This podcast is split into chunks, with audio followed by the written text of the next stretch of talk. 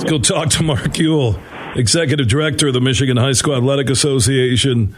Uh, he is standing by here on the Huge Show across Michigan. How you doing, Mark? Afternoon, Bill. Hey, well, you know, I want to get your thoughts because you guys are in the you know Michigan High School, you know, athletic association when it comes to uh, sports and everything. But that American Pediatric Academy yesterday recommending surgery and prescriptions for kids 12 and up who have weight issues. I'm like, you know, uh, create more, and this goes back to the middle school side of things, which me and you have talked a lot about. You guys really have it buttoned up with high schools. You do a great job. I think all the participating districts do a great job. But lost in the shuffle, and this goes even back to the pandemic, that that that sixth, seventh, and eighth grader, maybe even down to fifth. Uh, yeah, there are you know club teams they can sign up for, but there's not a lot of free after school or even weekend programs that kids can just go uh, run, uh, be with other kids, run around, which doesn't happen too often anymore in today's world.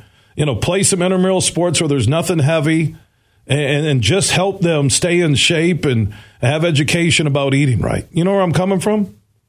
Oh, absolutely. I, I thought that report yesterday about you know, 12 year olds getting lap band surgery and, mm. and, uh, all kinds of pills is, is just crazy. It, uh, you know, my wife Marcy is a personal trainer and, and she is, uh, prior to that was a, a high school and middle school PE and health teacher. And is she said for the 25 years plus I've known her, it's all about moving more and eating less. It's just building, um, healthy, healthy, uh, habits and, um, bodies in motion, stay in motion, which I've heard a, a million times, and that's the whole key. You know, the thing with surgery and you know, get 12 or 13 year old kids on on a prescription of pills. It's the again, it's the easy way out, Bill. It's uh, just get yourself active. It doesn't need to be a, a strenuous thing, but just getting out and walking and moving. It's moving more, eating less, and especially uh, with teenage metabolism, it's amazing how quickly the changes can go. And I can speak to that. You know, just like Brett, I was a former fat kid. You know, my um, puberty ages 12, 13, 14, that weight was a struggle for me and had to kind of figure out good eating habits and staying healthy and active. And so this one really hits uh, close to home for me. And no, that uh, that's really the, the foundation of so many of our programs. And it might be something, Mark, uh, as I'm just thinking out loud here, because you really are proactive as well where the Michigan High School Athletic Association might step in and you look at the middle schools and you talk about maybe some programs where the high schools are helping out, where these kids are active, whether it's on a Saturday morning or after school. And I get facilities and space becomes an issue, but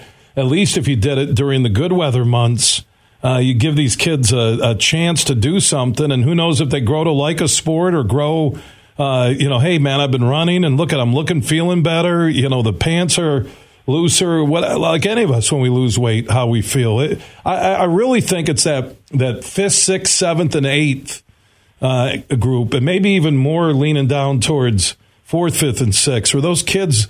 Because every kid isn't on a club baseball team, or every kid isn't playing little league, or uh, in a travel basketball league. They they they need a shot there to get off the video game because no one goes outside and plays like we used to back in the day. They just don't.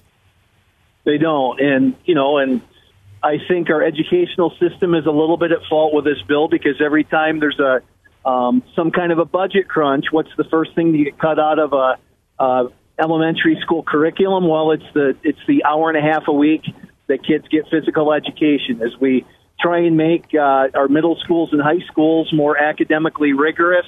Well, you got to take another uh, year of math, got to take another year of science, have to take a foreign language, and of course, uh, you know, as you mentioned with Legend, that's why at his school PE is no longer required, or kids who are in a sport somehow get waived out of PE, and uh, you know, our whole society, this mentality of kids just going out and like kids won't uh, play a pickup basketball game or a pickup baseball game unless uh, every kid has, you know, uh, matching home and away jerseys. That's kind of how the travel mentality is, you know, creeped into recreation programs and intramural programs. And I, I'm with you. And I think hopefully more that guys like you and me talk about this issue and problem um, about healthy lifestyles and healthy choices um, that we can start to swing this pendulum back the other way. Because at the end of the day, it's about eating less and moving more. And I think if kids can learn these healthy habits in the late elementary years, uh, we're all going to be better for it. Yeah, pills and surgeries. Uh, we don't de- need to extend uh, the medical dependency uh, down to 12 year olds unless uh, they're in a serious situation. Well said, Mark. Uh, Mark Uyl, by the way, joining us, executive director of the Michigan High School Athletic Association. I originally called you a couple days ago and said, let's get together on the show because last week with Damar Hamlin, it brought to light AEDs, the Wes Leonard Heart Team, other groups uh, who are out there raising money for schools to, and you know middle schools, elementary schools, high schools, fields to have AEDs like in their concession stand uh, across the board. Uh, I, I, read a story, I think it was at Michigan High School Athletic Association.com, MHSAA.com, that is it your refs or coaches who has to be formally certified to handle an AED or CPR to be a part of the Michigan High School Athletic Association? We now have a requirement, Bill, that there's a coach on every coaching staff, whether it's varsity, it's JV, or it's freshman, have to have a current CPR certification because you just never know. Um, you know, if it's a young person that goes down during a practice, during a game.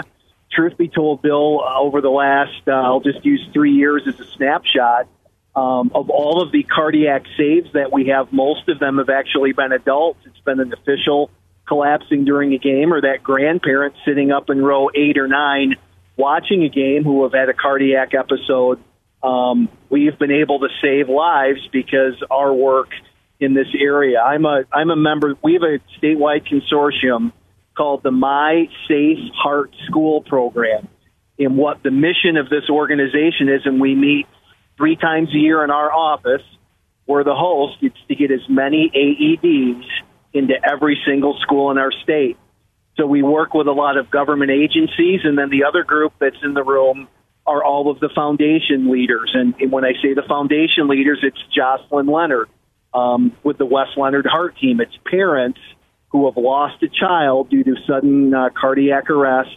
And what they've done to keep their child's memory alive is they've started a foundation to where they're all about education and the big thing is getting AEDs in as many places as possible. So we're now to the point where there is an AED in every single one of our member schools across the state.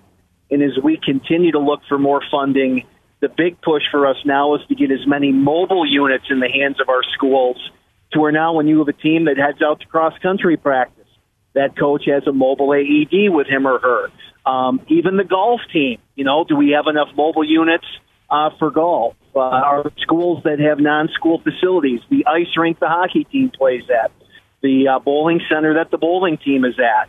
Uh, what does that look like? And so it's really just trying to get as many of those units because, Bill, the takeaway and what we all learned on Monday Night Football now two weeks ago is the quicker the response, the odds of a good outcome astronomically increase. And I think that should be everybody's take takeaway um, from Damar's situation in Buffalo is he had people there within 30 seconds, assessed the problem, had an AED ready, CPR was started right away, and that's why uh, you know it's just a miracle that he was released from the hospital today. And uh, and I think something like that can really also serve as a good wake up calls for our schools to to review your emergency action plan. That you have a sudden cardiac episode, who's going to get the AED, who's calling nine one one just to kind of do some uh, run throughs to make sure that our schools are ready to go um, if the unthinkable happens. So we're really trying to embrace what happened and use this as a way that we can uh, continue to spread the word.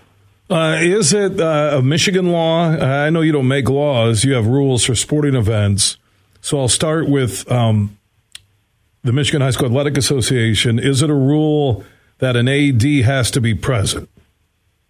So I believe state law bill, because state law, because uh, only covers public schools. There is a state law in place that that not just public schools, but all sorts of public buildings do have to have units available. Certainly, um, the non-public schools in our state often follow state law, even though they're not required to do so. And that's why, you know, in our our previous uh, answer, uh, with confidence, Bill, we have an AED in every single one of our, our member schools. We just need more of them. And the other thing, and, and I think the, um, you know, the lessons of Wes Leonard are there is it's one thing if for a school to have an AED, but my gosh, it has to be available um, to get to. Uh, you can't have the one AED that at 3:30 every day gets locked away in the main office and all the after-school programs. Um, it's not able to, to be used. So that's why we're pushing multiple wall units, especially one unit down in the athletic wing of a school. And like I said, we're doing everything possible that we can to increase the number of mobile units that uh, an athletic department or program has because I just think uh, those are lifesavers because fall and spring, Bill, when we get away from the gym, you get away from the pool, you get away from the wrestling room, um, we've got to be prepared when uh, those cardiac episodes happen uh, away from the building. Have you ever connected with the Wes Leonard Heart team? I have sat next to Jocelyn on multiple occasions at our uh, safe school meetings. Uh, we actually were able to access a number of AED units uh, through the National Federation, whom we belong to, and we were actually able to work with uh, Jocelyn um, on their waiting list, and we were able to donate some AEDs uh, to the Leonard team uh, to where they were able to, to to move down their wait list and provide AEDs. So, again, you hear the stories from these parents who have lost a child, and they're absolutely heartbreaking. And uh, there's just so much good that their foundations are doing, and um, you know, whether it's uh, Randy Galari from the Detroit area who lost his daughter uh, to a cardiac arrest at a swim practice, or it's Jocelyn Leonard and losing her son Wes, and so many other stories. Um, that's why that work has really become very important to us, uh, not just as an association, but uh, it's really become a, a very close to, to home uh, issue for me as well. Mark Uyl, Executive Director of the Michigan High School Athletic Association, joining us talking about uh, AEDs uh, in schools, the training, uh, sporting events, uh, what happens. Yeah, Jocelyn and uh, Gary and Mitchell, uh, the brother, uh, after the Damar Hamlin incident, the Wes Leonard Heart team, you know, Ryan Klingler is former coach at Fenville High School, yep. who was coaching when Wes died on the floor. their Wes Leonard Heart team, a lot of visibility and. And then I found on one of my posts the ESPN story I think it was 30 for 30, or uh, maybe it was their E60 uh, from uh, uh, from the archives, and I reposted that and I watched it again, and it's so powerful. It is. You want to understand how quick life can change forever. Uh, it was. It's up at Huge Show on Twitter, the Huge Show on Facebook. You have to. I think it's on the Facebook page. You have to scroll down for anybody listening, but and I've been at their golf tournament. I got to get you out to their golf tournament uh, next June. They do it at Diamond Springs in Hamilton. You got to come out there and join us. Uh, all their family and friends come in from Kansas. All the former players who can make it and their parents all get together. They raise money for the Wes Leonard Heart team with Ryan Klingler and Jocelyn and Mitchell and Gary, but also it's kind of a celebration of Wes's life every year. It's really cool. Amen. That is that is awesome, and like I said, getting a chance to work with uh, you know because Jocelyn has been the one representing the the foundation in the meetings I've been in, and um, it it is just so encouraging um, to see how many lives have been saved um, with the work uh, with the the Leonard Heart team. It, has been just amazing. Yeah, and Jocelyn is the uh, the lead voice here with Ryan Klingler for the Wes Leonard Heart team, and Gary you know, I ride with him the cart every year, and he still he's a quiet man to begin with, and it's it's tough for him. He always tells me to uh, talk about Wes, and you lose a kid, and just good people in Fenville. I, I love everybody uh, there. It's awesome. Mark, appreciate the update. My best to uh, your family. Look forward to our next conversation. I know you'll be in studio in a couple of weeks. Sounds great. Thanks, Bill. All right, Mark Uyl, uh, checking in.